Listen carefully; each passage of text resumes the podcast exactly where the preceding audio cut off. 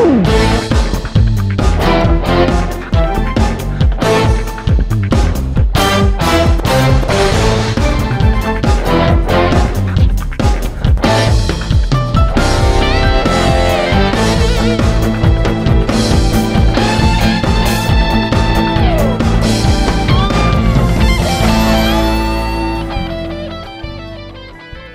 you for listening to the Roundtable Consult, where we discuss political and social issues that matter to you from a spiritual, medical, and legal perspective. Join the conversation with your host, Attorney Sonia Madison and Dr. Mark Williams. Welcome to the Roundtable Consult. I'm your host, Dr. Mark Williams, and I'm joined today by my ever evolving, morphing co host, Attorney Sonia Madison. Good morning, Sonia. Good morning. I see you with that Go Big Orange UT sweatshirt on. Uh, no, it's not UT. it's not UT. I could care less about UT. Uh, the hate is real. but this is Bingo's color too, though. But you know, so we can go Bingos. We can go Bingos. I had um, I was came back to work. I spent um, a couple days down in Florida last week. Actually, we were supposed to be in the Dominican Republic, but when I tested positive for COVID, I was like, eh after even even though I had completed my isolation, I was like, ah, I don't think I want to take my chances on going to the Dominican Republic and then still testing positive and being quarantined there for 10, 14 days, however long they do it, and then not be able to get back in the U.S. And so, especially with my call, the the irony of it is, is that uh, the policy in the DR is that they will randomly screen. Um, 10 to 15% of passengers for testing. And but they will all test all symptomatic patients too. So there was no way in this world that i was going to be on that plane for however many hours i was going to be on it and not cough and not be tested afterwards. I said i was nah, gonna say i'm expecting you to still cough during this whole segment Exactly. I'm holding one back right now. I really want to do it. so trying to give you an opportunity to go ahead and rant so that I can mute my microphone and cough. But we came back. Oh, well, you know, you I was gonna say you sound more responsible than Sarah Palin. What what did you think about that when when she tested positive and went out to eat? I'm not familiar with this. do tell me. Uh, Sarah Palin tested positive for COVID and then went out to a restaurant um, after testing positive. So of course she's gotten some backlash. Like, well, you knew you were sick and then you just went to, to hang out where people gather. Um, but you know, I, and, and, again, I, I, definitely think you need to quarantine if you know you tested positive. But I'd imagine I think a lot of people are like, well, let's just live in the world of COVID because I'm done being isolated. That's just privilege, you know. I'm sorry. I'm yeah. so tired of privilege right now. It's it's I'm seeing privilege left and right and and and I and I don't know if I would call it maybe it is just white privilege. I don't know, but some of it is class privilege. Some of it is ignorant privilege, you know. It's just people who are young young and dumb. Just the things that people decide to do that you think why would you why would you even think to do something like that? And you don't think twice about it. All all you are is concerned about yourself. But I actually, when I was in the airport, one of the things that uh, concerned me was because I was an A list. I said, "Oh, I've got A list status on Southwest," and uh, only because they gave it to me. Uh, uh, it was a gift. It wasn't that I had earned it or anything. So, but we uh, oh, we know that we know that we know it wasn't earned. Okay, you and your affirmative action stuff. but what and, and, hopefully we'll talk a little bit about that affirmative action piece that I think something's come pending up with the uh, Supreme Court now that they may be don't, reevaluating. Don't. Harvard. Oh, I'm about to say. but go ahead. but in any case, I watched this woman. Uh, I mean, I skipped the line and went straight to the front of the line. And there was another woman who was just standing there in front of me before, and she just looked like she was comfortable being privileged and being put in a position that other commoners aren't able to have. And and I felt uncomfortable. I'm sitting there thinking, like, man, you just skipped the line in front of all these people over here, and fortunately, we did because the lines was moving slow. I'm like, ah. And so I said, I don't know if I ever want to lose this A-list privilege status because it is kind of nice to be able to skip the line, but I don't know that I I don't know that I want to become comfortable with privilege. And I don't know if we should become comfortable with privilege unless we use that privilege to benefit others and to create opportunities for others. And I think that's why that's that's why favor is given. Favor is given so that you can positively influence others. I say for the kingdom of God. But when people take that privilege and take that favor and use it for their sole benefit, then I think it's a little disgraceful at that point. And I pray and hope that I'll never get to that point where I utilize my privilege only for my own good. I'm sure we've all done that before, but I mean, I, I do, I, I do think we it's okay to be comfortable in your privilege. I have no issue with that, but I'm also like, one, recognize that it is a privilege and it's not something you've earned, so be humble. But two, yeah, use that to open up opportunities and and access for other people who are not as privileged. I mean, I do think as Christians, we are all privileged because we all saved by grace. Um, and, and that is something that is a gift that we don't deserve.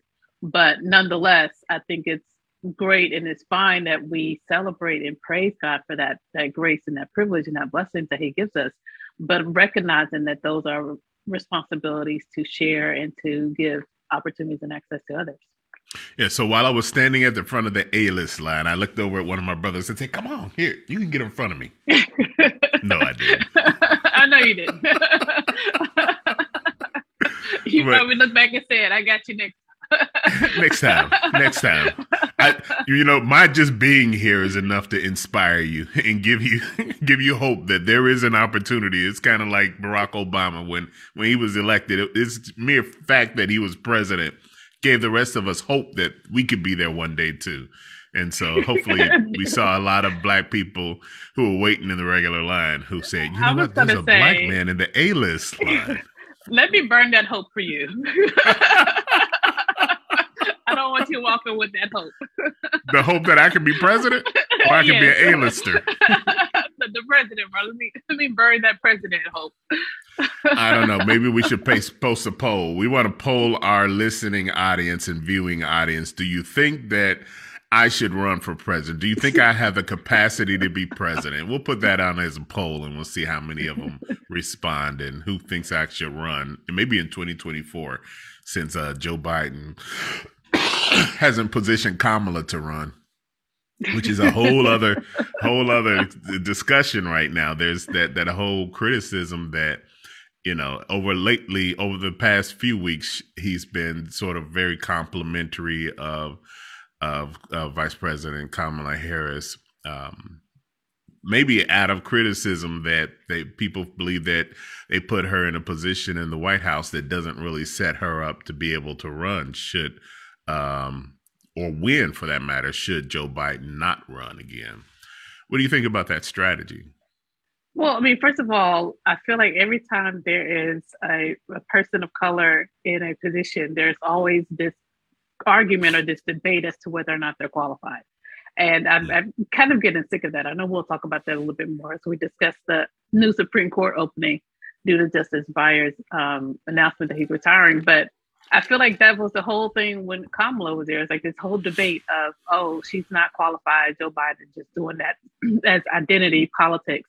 And you're to me, anytime a and I should say anytime, but for the most part, when a person of color is being considered, they're overly qualified. I mean, you look at even Barack Obama. I know a lot of people are like, well, he was just in the Senate for one session.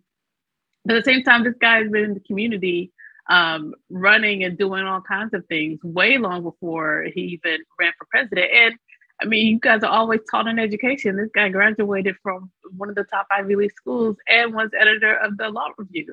But that seems to be completely irrelevant just because we see him as a Black person. I say we, again, these are the people that love to taunt out um, identity and non qualifications or this argument when it comes to a Black person. So you know, one, I, I don't like that that was already in place before Kamala was even elected into the position. But then subsequently, too, there's been this debate as to whether or not she even should be on the ticket next year with Biden.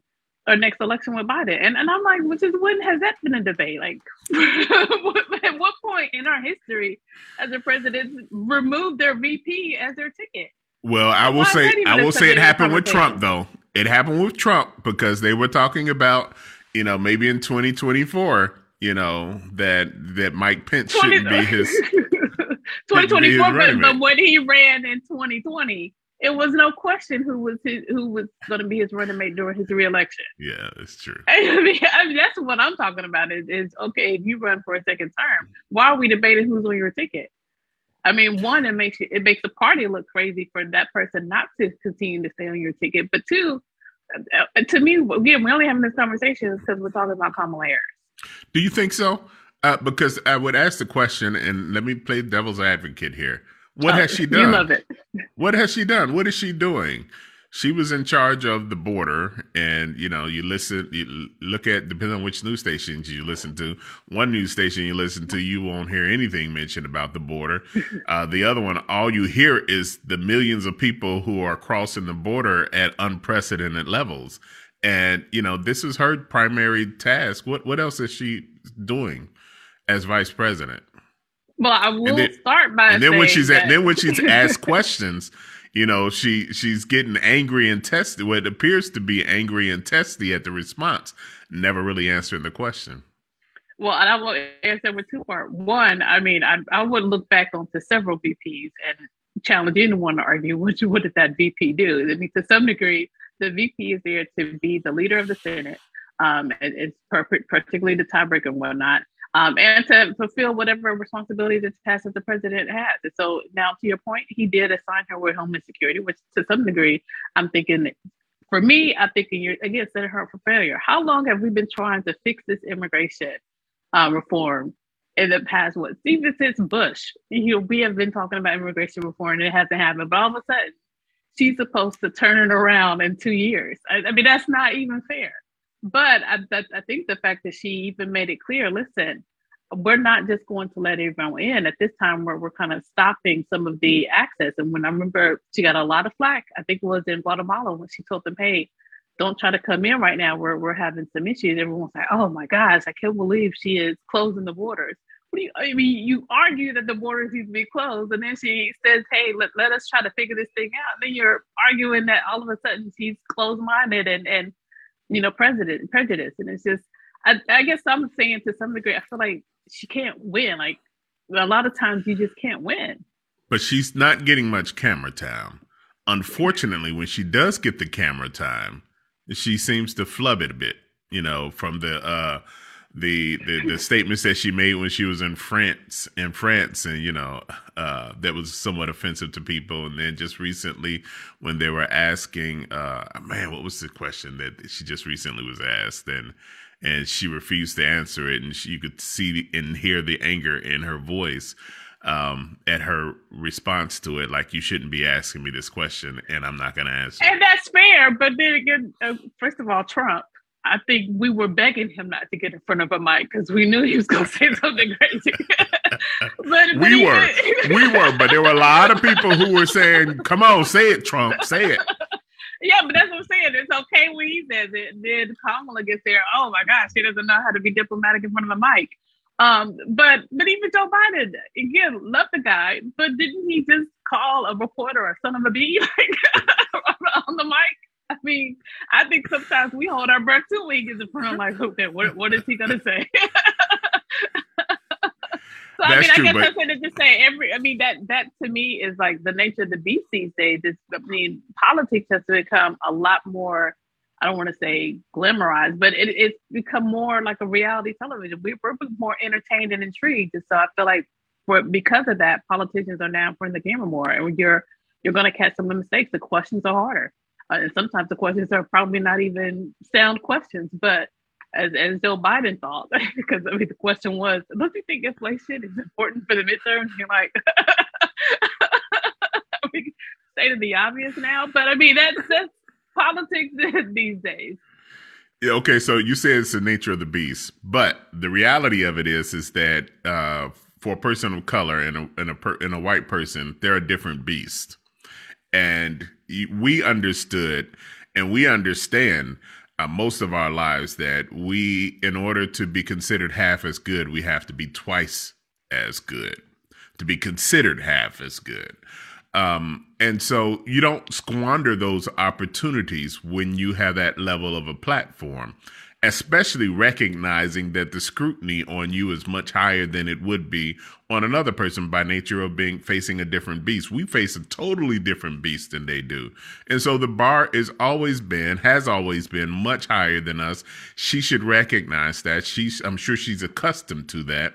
Why is she not making the appropriate adjustments? Not saying that she should have to. We understand, we agree that she shouldn't have to outperform someone else. She should be able to be held to the same standard as Donald Trump or Joe Biden.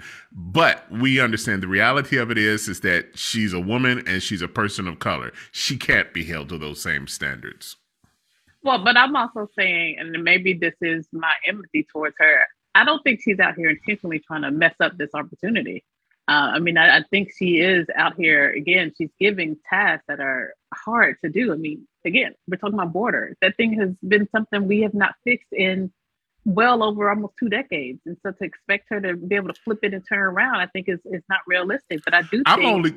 I'm only talking about her response in public. When you get that camera time, you need to maximize it and and I don't think she's maximizing I, it. I, I, don't think she's. I don't. I guess I don't think she's intentionally trying to flood, but I do think she's trying to make it seem as if she is an important asset to the party. I think there, to some degree, is pressure on her to, as you say, make sure look she looks like, hey, I didn't get this position because of my skin color. I got this position because I'm qualified. But I think part of the things that people forget because they they don't really know who she is until she became as VP. If you saw her in the Senate, she was a, she was kind of that hard, sharp tongue in the Senate. So I mean, she's not going to switch her personality. And I hear what you're saying. It's it's unfortunate because people are going to and they want to call her this anyways. And I'm again, I don't agree, but they are looking to call her the angry, aggressive black woman. It is what no, it is. We're gonna be black women. It's gonna color. be black. right, right. That's and so it, yeah. anytime you know she she has some type of frustration, which I get, and I think you would get too, because you, to some degree, you know, people are wanting you and waiting and looking for you to fail to get some of these hard hitting questions about an issue that hasn't been resolved in, in over a decade can be frustrating. Mm-hmm. I, well, I, feel like I feel like Michelle Obama had those moments too. Like, you know, people coming at her and she's trying to answer but getting frustrated and people are like oh my gosh that's what we're talking about. There's that angry aggressive woman and then she has to scale back. Oh they they they counseled her at the beginning very much right. about you know listen you can't appear this way and and you need to get your hair have your hair laid when you go out in public because they will talk about you and, and laid. by laid meaning straight. That that is meaning straight.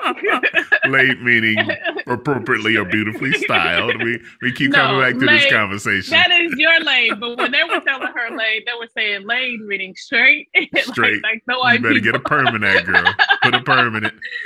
We don't need to. And no, no, no more fist bumps with the with the president no more saying, you know, you're now proud of your country. so, I mean, so it's it's interesting when we, and every time you kept saying a person of color, and and it kept s- reminding me of another thing that happened this past week with Tucker Carlson. I don't know if you've heard about this or not. His comment. Uh, no, it wasn't Tucker Carlson. It was Joe Rogan. Joe Rogan who is the um, a podcast, a very conservative and controversial podcaster on um, Spotify. In fact, he's their biggest uh, listened to, their most listened to podcaster. And some, uh, who was it? Was it Neil Young? Neil Young this past week or mm-hmm. or so decided yeah. that he would pull all of his music from Spotify if Spotify continued to support him. Had just gotten tired of all of the racist and other stuff that he would say on his uh, on his podcast. I think Which I'm getting my stories confused though. But. His big thing was the um, virus, the vaccine um, misinformation. I think that was one of that was Neil Young's big thing.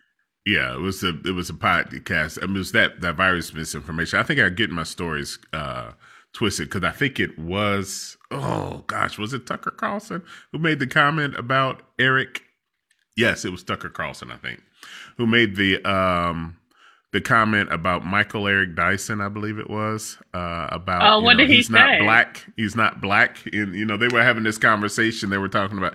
He had some guest on this past week uh, where they were talking about people referring to themselves as black or white. It was like, well, I'm not white, and you get plenty of people who claim that they're black who who are who are lighter than I am. So what does that uh, what does that mean about you know why should we even focus about uh, the color of somebody's skin? Why should the color of their skin even even matter? Um, which I'm sitting thinking like, okay, um, this is this is a problem right now, and oh gosh, I wish I could remember the the the precise nature of the converse um, of the conversation. Um, but in essence, he was trying to separate race and trying to say that people are always um, so focused about the color of somebody's skin. It's not really a color issue, it's really a race issue.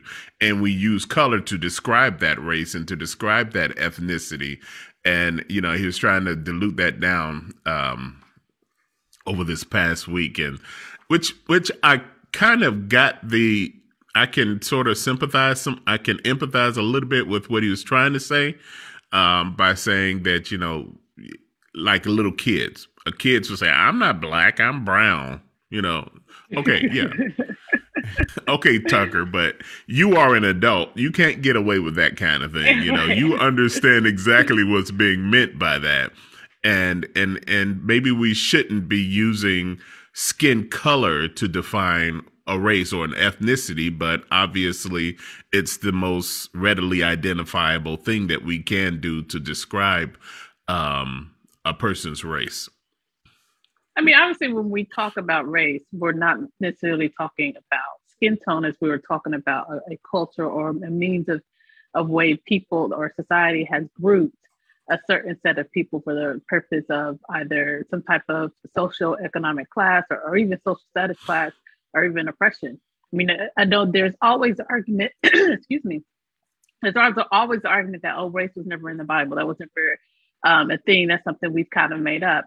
But again, there were cultural differences and that people used to group certain people together to say that, okay, I'm better than this group, I'm better than this group. And that's really what we're talking about here. And so when we, to me, when we use these lingos to distract the conversation, like, oh, you know, I'm brown, I'm not black, or I'm light skinned, I'm not dark skinned. It's a distraction from what we're really need to talk about. And don't get me wrong, colorism is is real. It is an issue, but again, I don't I don't want us to deflect from the situation that there is systemic racism in this country, and it's not because of necessarily the fact that there's a brown versus black person. It's because again, culturally, um, we are in a society where certain groups are treated better than other certain groups. And we have, and those groups have chosen to use skin color to make that differentiation. Um, but it's not about the skin as it is about, again, the cultural differences that come as a result of being oppressed in that in that group. Yeah, I, I apologize. That wasn't Tucker Carlson. I think it was um, Tucker Carlson might have defended it on his show, but it was a Joe Rogan. It was a Joe Rogan comment. You know, he was saying, you know, that it's strange for people to use black as a descriptor. You know, unless you're unless you're talking to someone who is 100% African from the darkest place. Is the words that he said, and I'm sitting like, wow, wow. How do we go? How do we go far from that? And I think Michael Eric Dyson uh, was somehow or another brought up in the conversation um, you know, it was it was actually basically just a shameless um shameless uh discourse that that this guy was having on his podcast. But guess what? People listen to that stuff and people thrive off of that stuff and they uh they they keep going down the road and and there's no consequence for saying stuff, stuff like you know unless you're talking to somebody who's 100% african from the darkest place where they're not wearing clothes all day and they have developed all the melanin to protect themselves you shouldn't be called a black person then you know like are you serious yeah well, said, exactly. Yeah, he, I think one of the quotes he said, "When you use it for people who are literally my color, it becomes very strange." Really? Does it become strange? You understand exactly what they're saying when they you say that person's a black person, even if their skin tone is just as light as yours is. You understand what it's like uh, because if you didn't, your ancestors sure knew, and they laid the mm-hmm. foundation for what it means to have that, to be of that ethnicity today. And now what you're trying to do is you're trying to erase the stigma that has been attributed to us because it's a little inconvenient for you right now to for us to make that distinction between the races uh, because it, it, it highlights how people of your race have really mistreated and continue to mistreat people of my race, regardless of the hue of our skin. Exactly. But anyway, but, but that's but Joe what did Rogan. you think about? What did you think about um, Spotify saying, "Hey, we will respect Neil Young," and and because we're not removing Joe Rogan from our. I knew that was going to happen from the minute they said it. I'm sitting there thinking like, uh, tough choice, huh? tough choice. Neil Young or Joe Rogan, who they just signed a hundred million dollar contract with. You know, uh, obviously they're going to go with Joe Rogan at this moment. But what I do hope that it did was to spark many other artists to start saying, "Hey, we'll withdraw our music from it as well." If it's all it takes is a, is a spark, and you know, I almost went on Spotify and said, "You know what? I'm withdrawing my entire catalog from from uh, Spotify if Joe Rogan doesn't go." But I didn't want to be the second one to jump on the bandwagon. I just I'd wait for like Janet Jackson or you know, uh, the heirs of Michael Jackson or whoever controls his estate. You know, I'll wait for some of them to go forward first, and uh, and then I'll then I'll do it. I don't want to, you know, I don't want to put myself out there like that. I mean, I was, and, and, and Neil Young did say he, and, and to be clear, um, like I'm sure Neil Young and Spotify had a, a contract too. So really, while Neil Young said, you know, I would like it to be removed, it, Spotify had to consent to it, so he wouldn't be in kind of breach of a contract. So Spotify just respected those wishes after he publicized it or I printed it in, a, in an article. Um, but I, I, do, to your point, I do hope other artists are, are will follow suit because Neil Young did acknowledge he lost six figures, if not more, um, from that removal. And and wow. Spotify is a big, it's a big media platform. And so, you know, that that that is no small. I know people are like, well, he's a celebrity. He he didn't lose anything. I mean, that's that's no small sacrifice. But I, I commend him for at some point you got to stand for something. Got to stand for something, and you and hopefully you stand against ignorance. And I agree that he. I'm I'm glad that it was against the ignorance of the vaccine misinformation, but I, I'm I'm looking forward to people to take stands against some of the the racist things and some of the just social, racially insensitive or ignorant things that are promulgated through some of these podcasts. You know, you've heard me say it multiple times. Some people don't deserve a microphone, and uh, because some of the things that they say, I get that it's supposed to be free, but just don't give them. Your speech is supposed to be free. Just don't make it loud. Just don't give them a microphone and a platform to put it on. Uh, especially in a racially charged environment like we are in right now, which uh, I did still want to make sure that we had enough time as we transition into our topic today, because we, we, we sort of hinted on it a little bit earlier. Why why not a black woman for vice president? Why why why is there an issue with that? Why is there an issue now with Joe Biden um, vowing that his next appointment is to the Supreme Court is going to be a black woman? Should it be that way? Should he be uh, playing identity politics as people criticize criticize him for.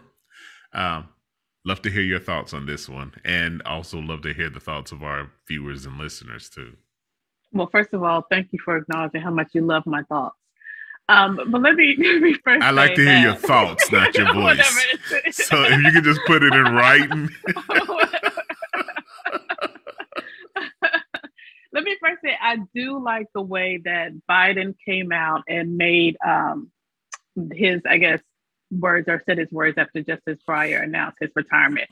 I mean, he made it very clear to say the next person will be extremely qualified, um, will have a, a, good sense of character, a good sense of integrity, and she will be the first Black woman in, on the court. And I say I like that because, again, to me, he made it very clear qualifications is a no brainer. That, that, that is a requirement. I mean, you, are not going to get here if you're not qualified for the job, but also character and integrity is important as well.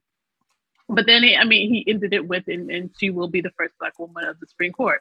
So to me, when we uh, talk about identity politics, and maybe we have to explore what that necessarily means, I, I consider that to mean like, oh, you're only voting for someone because she looks like you, or because he looks like you, or because you feel like you just identify or align more so with some type of privilege that that person has.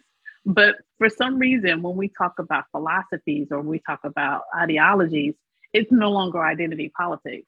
But to me that's that should be identity politics too. If you identify with that person or relate with that person because of their philosophy and their ideology why why aren't we calling that the spade the spade that, that it is but again like we talked about repeatedly somehow every time we get a, a conversation becomes about particularly a, a black person or a person of color then all of a sudden, oh, wait a minute, no, we're putting identity politics in there, or, or that person isn't qualified. And so that I don't like that. I appreciate what Joe Biden did in that respect.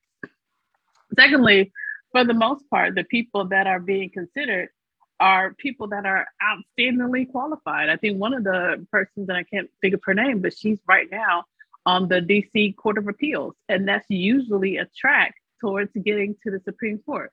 But now let's remember, Amy Coney Barrett pretty much had no judicial experience, had very little, if not any, trial experience, and had little corporate um, experience in the private sector. So I'm just like, why then aren't we talking about identity politics when the seat comes around? But all of a sudden, because Joe Biden has made it clear that I'm going to get a qualified person and she's going to be a black woman, now all of a sudden, oh, oh my gosh, qualifications doesn't matter. It's an affirmative action hire, whatever that's supposed to be. Um, and and there again, she's only getting this position because she's black. And so to me, it's just extremely frustrating that we repeatedly have to have this conversation every time it comes to an appointment or every time um, it, it comes to a, a seat of high prestige. And, and I was very also frustrated that Ben Carson, of all people, came out and said something. And I'm like, I'm sorry, you weren't qualified for HUD. I mean, how dare you? I mean, he came out and pretty much said he he doesn't believe that someone who isn't qualified should be in the judicial seat and it shouldn't be a black woman. He shouldn't taunt that it's going to be a black woman. And I'm like, you weren't qualified to be you, is, is is he saying that there's not a black woman who in the United States of America who is qualified? To me, that's what they're all implicitly saying. And that to me is my problem. You're all implicitly saying there is no black woman that's qualified for this position. And so to put one in there is to essentially only put that person in there because of their race. Is that not the underlying message that's then being sent? And then for Fox News to say, oh, then it's got to be Kamala. First of all, there is no way, no possible way that Kamala would be considered. Put it aside the fact that she's in the VP position. But secondly, the Senate is already split. She is the tiebreaker. If you put her as the nominee, she's no longer there. But how? But again, how ridiculous! Like, do you are you really looking for something to talk about so bad that you make the most atrocious, ridiculous accusations just to promote a narrative that oh he's only just putting some black person who's not qualified in the role and, and uh-huh. therefore uh-huh. lessening the office of, of the judiciary of the supreme court so i mean I obviously you can tell from my i'm just i get extremely frustrated. I, I, do not this narrative that every time a black person a role that that person isn't qualified is, is getting ridiculous. It's always been ridiculous but it seems to continue to promote this this you know white supremacy narrative. But again, when we talk about a Donald Trump who completely was not qualified for his position, when we talk about, you know, Ben Carson being a HUD, completely not qualified for a position, but it was okay then. And then, but yet, when we talk about the Supreme Court or even the VP of Kamala, oh, they're not qualified. They're just there for their race. I mean, how are we ever going to to move forward? But yet, racism and systemic racism doesn't exist. Critical race theory is just in our minds. Well, I think um, last October, I believe it was no October 2020. I think it was. Uh, the National Center for Education Statistics actually published some data that showed that black women have been obtaining their degrees at a consistently high rate for at least the past uh, eight years before then. In fact, um, black women were enrolled in college at a higher percentage than any other racial or gender group that was examined in the study. And so, uh, our black women are getting educated. In fact, uh, if you look at the the, the percentage of uh, black people or African Americans who are actually in school, black women account for sixty eight percent of the uh, the associate's degree, and about six two thirds of the bachelor's degree, and seventy one percent of the master's degree, 65% of the doctoral degrees. Uh, our black women are, excuse me, they're excelling. They are getting out there making it happen because they recognize that if they don't do it for themselves, nobody else is going to do it for them. I um I interviewed another, and this is this is horrible for me. This, and I have to make an admission. Yeah because um, I was looking at bringing on a an, an MD candidate for the practice, um, and it never really occurred to me that this candidate was black. And part of the reason was I was glad that it was a female who applied. And I said, I love to work with a female otolaryngologist.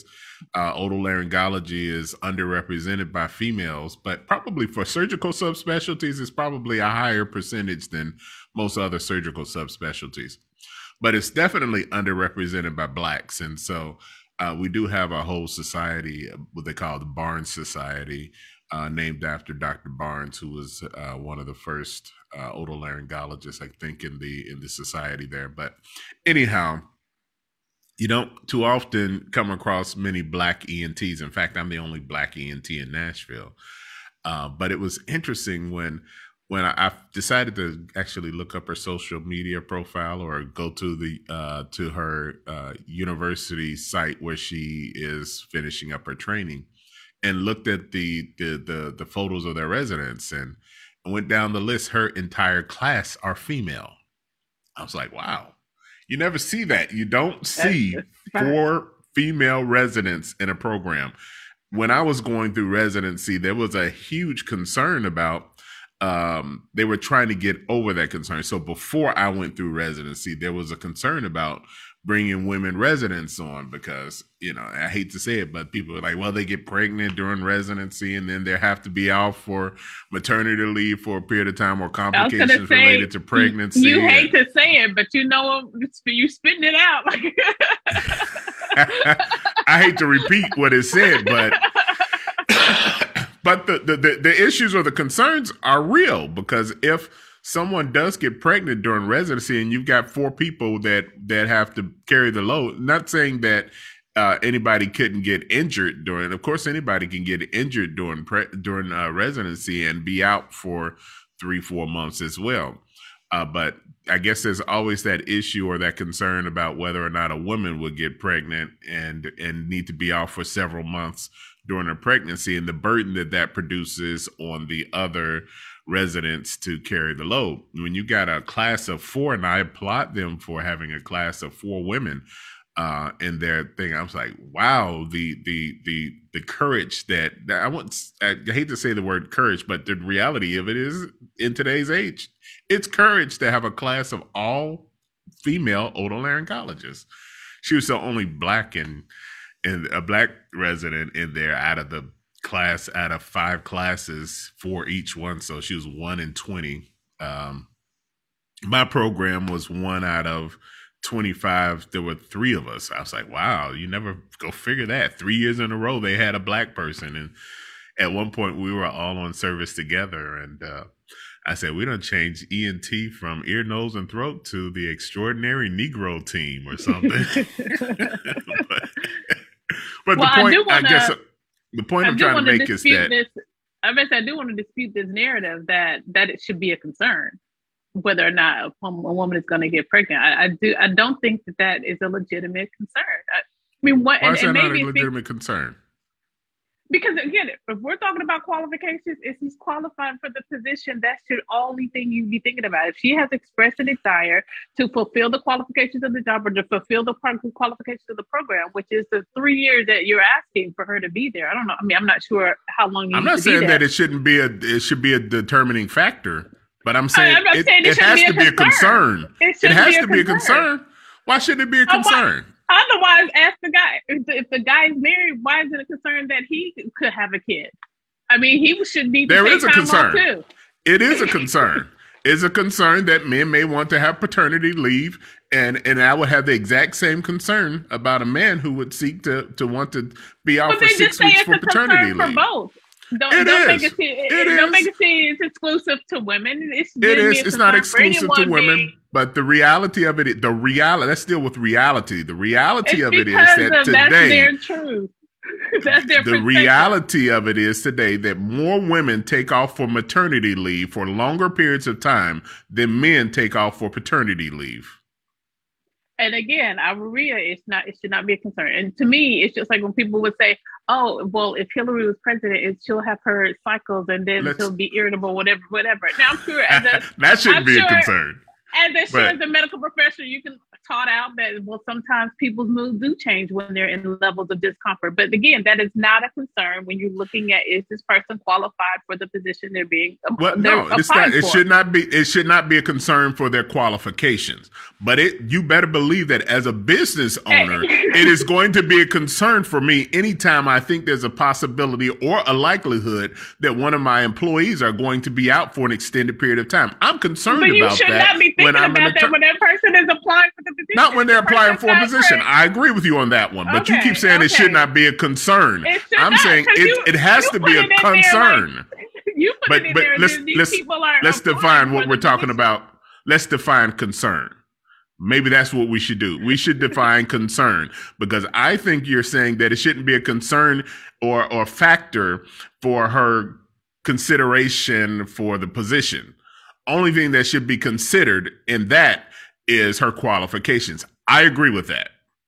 But I will also say that as a business owner and somebody who has to run a business, I'm concerned about the possibility of any person, male, female, ugly, pretty, it don't matter, about them being out for 6, 12, 18 weeks at a time. I'm concerned about that because I have to I have to prepare to continue the operation of that business without without disruption. But I have a but huge I'm saying, factor that's going But I'm right saying now. that concern should not come into your forefront until either the male or female indicates that they need to take such leave. Yes, then you there should be a concern. But if someone's applying for a residency or someone's applying to, to be in a position and they are indicating they are ready and eager to perform the job, you having a concern that oh my gosh she's young she may want to have a, a child is is to me is is not something you need to have a concern at right now. it is. It's well. I don't know. That's something that I don't say that that's something that you should have shouldn't have a concern about. You, you have to realize the likelihood of that happening. The likelihood of it happening is high. I have to think about the potential that at some point you're probably going to get married and at some point you you may have a child, and at some point you may be off for maternity leave for a period of time. Get out I of agree. my uterus. Get out of huh? my uterus. Get out of my uterus. most women get pregnant. Promise you. I promise you. Most women at some point in their lives get pregnant. So that's what I'm saying. Well, it should be so. If, if it's going to be a concern for you, it should be a concern on both sides. But I really do not think it needs to be a concern until someone indicates that you know that is what they're intending to do. Otherwise, you're just going to have a lot of prejudices and presumptions that could unfairly to that person hinder their their growth within your company. Is it a prejudice or is it an observation? Again, because... the observation is she's not pregnant. no, no. The observation, the observation is that the majority of women get pregnant at some point in their lives. That's so the observation. So, but that's like saying, oh, the observation is there black men are incarcerated at a higher rate than other males, in terms of percentage wise. So then, do we need to put that likelihood on on our sons? No, I mean. and we also still recognize that there's systemic uh, racism in terms of arrest and, and, and stop and frisk and all that kind of stuff. And so, I, I mean, again, until she indicates, yes, I am pregnant, you should not be walking around office concerned that she's going to pop in and say, hey, I need to take six months off. I mean, I, I, I almost concede to you on your point about the black criminals. But if you were to tell me that 86% of black men were criminals, then I would be concerned about it. Right? I would be I would be concerned. I would have to think about that when I'm getting ready to hire a black man. Yeah. So, but it's not that high. Um, but there's also there about 86% of women who are over the age of 40 or 44 or something like that are parents. And so you can presume that when you hire a woman, she either is or will be a parent at some point. That's not a bad thing. We need parents. We we What's love the percentage parents. of we men? love Because mothers. Are these Huh? women having having kids by themselves? Are the men not No, they're not. as well? No, they're not. But but but here's the deal. I'm considerate also of paternity leave. Um, there's a rising trend for um, men to take paternity leave after the birth of a child. That would concern me. Uh, that would. Forget raising productive kids in this country and society. No, no. tr- Listen, business has no. I might have compassion, but business has no compassion. Business is concerned only with its self perpetuation, and so you have to consider these factors when. And you can't consider them when determining whether a person is qualified. I get it, and and and and and I agree with that. But you must begin to plan for that inevitability. I have to plan for the inevitable. If I if I had a residency class of four women, I have to have some plans in place for the inevitability that some of well, I won't say it's inevitable because it may it may have happened where you got four women went through five years of training, none of them got pregnant or had children. I agree. There's a possibility of that. So there is a a, a high likelihood that these four women will not get pregnant. They that they are committed to learning. They're committed to holding up their share of the burden of residency. There's a high likelihood that neither one of them will do that to uh, to their other classmates. And that, when you say do that to your other classmates, what do you mean? Are you talking about like I'm penalizing you, or really you are inflicting some extra harm on other people who have to now then take up your share of the work? So I agree with that. But you have to plan for the possibility. I have to plan for the possibility that I can walk out in the street, get hit by a car, and be incapacitated for three, four months. I have to plan for it. So I get disability insurance because of that, because I don't want my business to to to halt because I get injured and I'm out on on leave for any period of time. I don't view that as any different. I'm just saying that you do have to consider that. But back to our back to our topic here about the Supreme Court.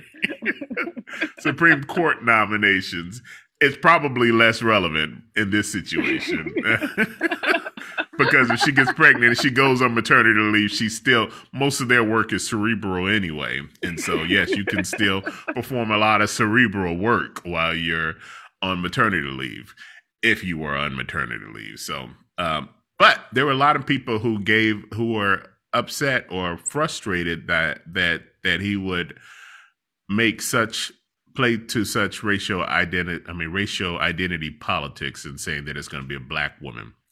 But it's not unprecedented because Ronald Reagan said, you know, hey, I want to uh the next person that I appoint to the Supreme Court is going to be an Italian American. Why is and Justice uh, was it Scalia? I think it was Scalia, uh, was appointed. No issue. Nobody had any problems when they said they're going to appoint uh, an Italian to it. Nobody had a problem when they said, I'm going to appoint a woman to the Supreme Court. But now when they say it's going to be a black woman, why is why is it that a black woman is so threatening to people? I, that's the question I ask every day. I mean, and then I would say people in general. I'm not even just limiting that to um, white men or white women, white people. I would say people in general. What I, I will find interesting is I, I read somewhere that I want to say was six out of ten Republicans said if the the nominee, because you know there's got to be a hearing and Senate's got to approve the the nominee, but the nominee says that um, Joe Biden won the election fair and square, they're not going to vote for it. Right, like I mean, and that, and you know, Clarence Thomas, I'm sure he will say that he felt like he he, he called it a lynching, right, a modern day lynching when he went mm-hmm. before the hearing. Um, but I'm sure he he you know would probably feel like some of that was had to deal with race or not. But I'm like, okay, there's there's a difference between there's some sexual harassment allegations out against you. Fine, we can talk about that. Amy Coney Barrett, whatever. Um, not not her, although her qualifications clearly needed to be questioned. But Joe Kavanaugh, okay, we we've got our Brett Kavanaugh, we've got some some harassment issues. But for you to ask point blank, period, okay, did Joe Biden win fair fair and square? And they, they said yes because hey, we're in democracy. He's in this position. For you to say, oh, well, we're not going to put you in this seat. Again, you're allowing um, that the whole narrative of oh this is a black woman we can't we got to show or show that whatever you're going to try to show to discredit her i, I just well, that to me is why we have a problem that's just them trying to politicize the uh the the supreme court is it? which, is yes, it? Yes yes. Oh please. I don't oh, know that it's, it's, it's so convenient again i think been, honestly those those same people will probably have that same litmus test for any person that they put any nominee that they put up. I don't think that that's necessarily directly related to her being a black woman. It's those people really trying to rile up their base, their their conservative base, and they'll say and do anything to help gain their uh, an edge in their reelection, particularly in their primaries. And so, I don't. I don't think. I. I think those people are just really trying to fundraise off of that. well, their base also does not want a black woman in that seat. Okay, let, let's talk about the motivations of the people in their base. Let's be real here. you think so? really? Because Barack Obama was there, and all of a sudden we've got an uprising of a base of people who want different change. Yes, let's let's be honest about their base as well. So let me ask you this question: Why is it important for a black woman to be there? Why is the race and the ethnicity of a Supreme Court justice important when all they really are supposed to be doing is upholding the Constitution and and and interpreting the Constitution? Let's be clear: if has if anyone has read Supreme Court decisions they understand there are two types of justices. There are justices that feel like I got to stick to whatever the letter says. If the letter doesn't say it, it is what it is. Um, and then there's a certain justices that are like, okay, I want to deal with the spirit. I want to deal with the uh, what they feel like is, is the purpose of the driving of the of the Constitution. And so, with that being said, I mean, again, that's how we get the Brown versus Board of Education. The letter says one at some point we were three fifths, we were already considered less than, and, and the precedent said separate could be equal. And so the people that voted for that said, "Hey, we're dealing, we're we're doing so aligned with what the letter of the law says." Whereas the people that voted against it said, "Well, let's talk about the spirit of the Constitution. Let's talk about equal justice for all. Let's talk about the fact that in actuality, separate and equal is not actually equal." And that to me is why a diverse Supreme Court is so important. It's because again, you can taunt all day long, oh, the letter says this, but if the practice or what's actually in front of you is not matching then there has to be a change in, in how the, the letter of the law is interpreted. So you think our experiences really change how we interpret things that are supposedly black and white in in writing under the law? Let's, let's uh, I don't think a lot of stuff is black and white. I think a lot of stuff is perspective. Like how again we talked about race. Some people are like, oh, it's completely skin skin color. I would disagree that race is about skin color. But again, the word is there. And so that's why I guess, I mean, I know this is the lawyer talking, but at the same time, I'm just saying like there are things in the law that are not black and white. When you look at how things are interpreted, if a legislator misses a, a certain definition or misses a certain application, they're counting on the judges to interpret the spirit or interpret the law to meet whatever the situation is happening. A lot is of times the situations aren't black and white. But is it, is it you know It depends. It, it, it, depends on who. It depends on the outcome. It's it, you're really asking about is the outcome fair.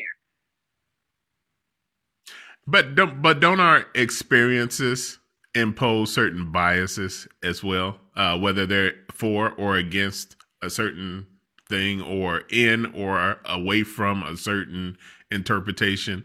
Our experiences introduce bias. And, and guess you could always say that, you know, well, there's when you have a group of 180 men who or 100 or so justices, more than 100 justices who have been white men, then their experiences are imposing a bias as well. Um, so I think as long as we recognize that our experiences are imposing a bias, then we can shape the outcomes by shaping, hopefully, the biases that you've put in there based off of their experiences. Not necessarily sure what you're meaning by that, because again, systemic racism is real. And so if we're also in, in that, pretty much saying even in the judiciary, you see systemic racism, and therefore you see a bias for or against a group of people um, to ensure that their oppression, then yeah, we need other people to point on that court to point out, hey, you might have thought that this was completely impartial, but in application, this oppressed a group of people based on their cultural race or whatever. And so we then need to address that. But in order for them to see that that exists, you need someone outside their circle pointing it out. You can point it out. but I, I, guess you have to be careful. The, the, reason why I hesitate is because you have to be careful when you start making selections based off of a, because you want to embrace a person's perspectives that are shaped in part by their let's, cultural let's experiences. This is the first black woman out of what hundred Supreme Court justices that have been on the Supreme Court. I'm by glad. no means is this one person about to change the whole dynamic of the Supreme Court for the probably past. not to change any of it because you still got right. the six conservatives on the other side. One of whom the ultra conservative is a black person in the first place. Right. So, so I mean, that, but that's why I'm saying some of these concerns you're gonna point out are not legitimate concerns. and it's not as if we're dealing with a, a person who's never been on the judiciary you can read because uh, I, I already know whoever Joe Biden picks will be someone that's already on the judiciary. You can read their opinions yeah. and see how they've been aligned. And, and quite frankly, if any of them showed an overt bias to some degree, I'd imagine someone would have complained and would have been investigated. I mean, we you and I talk about this all the time. We can't get away with not being perfect. okay. well, Kamala Harris is proving that to be true right now too. But I, mean, we will get out. So they're like, "Hey, I'll give you a seat, but I will burn it if you are not in line." well, I tell you what, we will find out soon. Uh, I think he said he's planning to nominate, make his nomination by the end of February. And so we will find out how vicious the uh, confirmation process will be and the, the the ridiculousness that will come up in some of the questioning. and sadly, some of it is probably going to come up from my senator Blackburn in uh, Tennessee. She's already proven herself to be uh, pretty ignorant with the with federal judge, the, the recent federal judge, where she called his traffic tickets a rap sheet. well, to be uh, continued because we sure yes. will see a lot more to come. Yes, and and and I just say one thing: Can you imagine being that white person that votes against the first black female on the court? I mean, that that's just that would just be absolutely crazy. But but in the meantime, thank you guys so much for tuning in. You can catch us on your favorite podcast platform. Um, and I will put out Apple. uh, but if you, yeah, really. have Spotify, we, we are on there. we're uh, gonna pull our show off of Spotify. No, we're not. No, we're not. No, we're not. Not yet. Um, you, of course, will always hear live on Facebook every Saturday at 11 a.m., 10 a.m. East Central Standard Time. And catch us on Star Radio as well. Catch the replay of the episodes. And do like and comment and let us know what you think. Thanks so much for tuning in. We'll see you next weekend.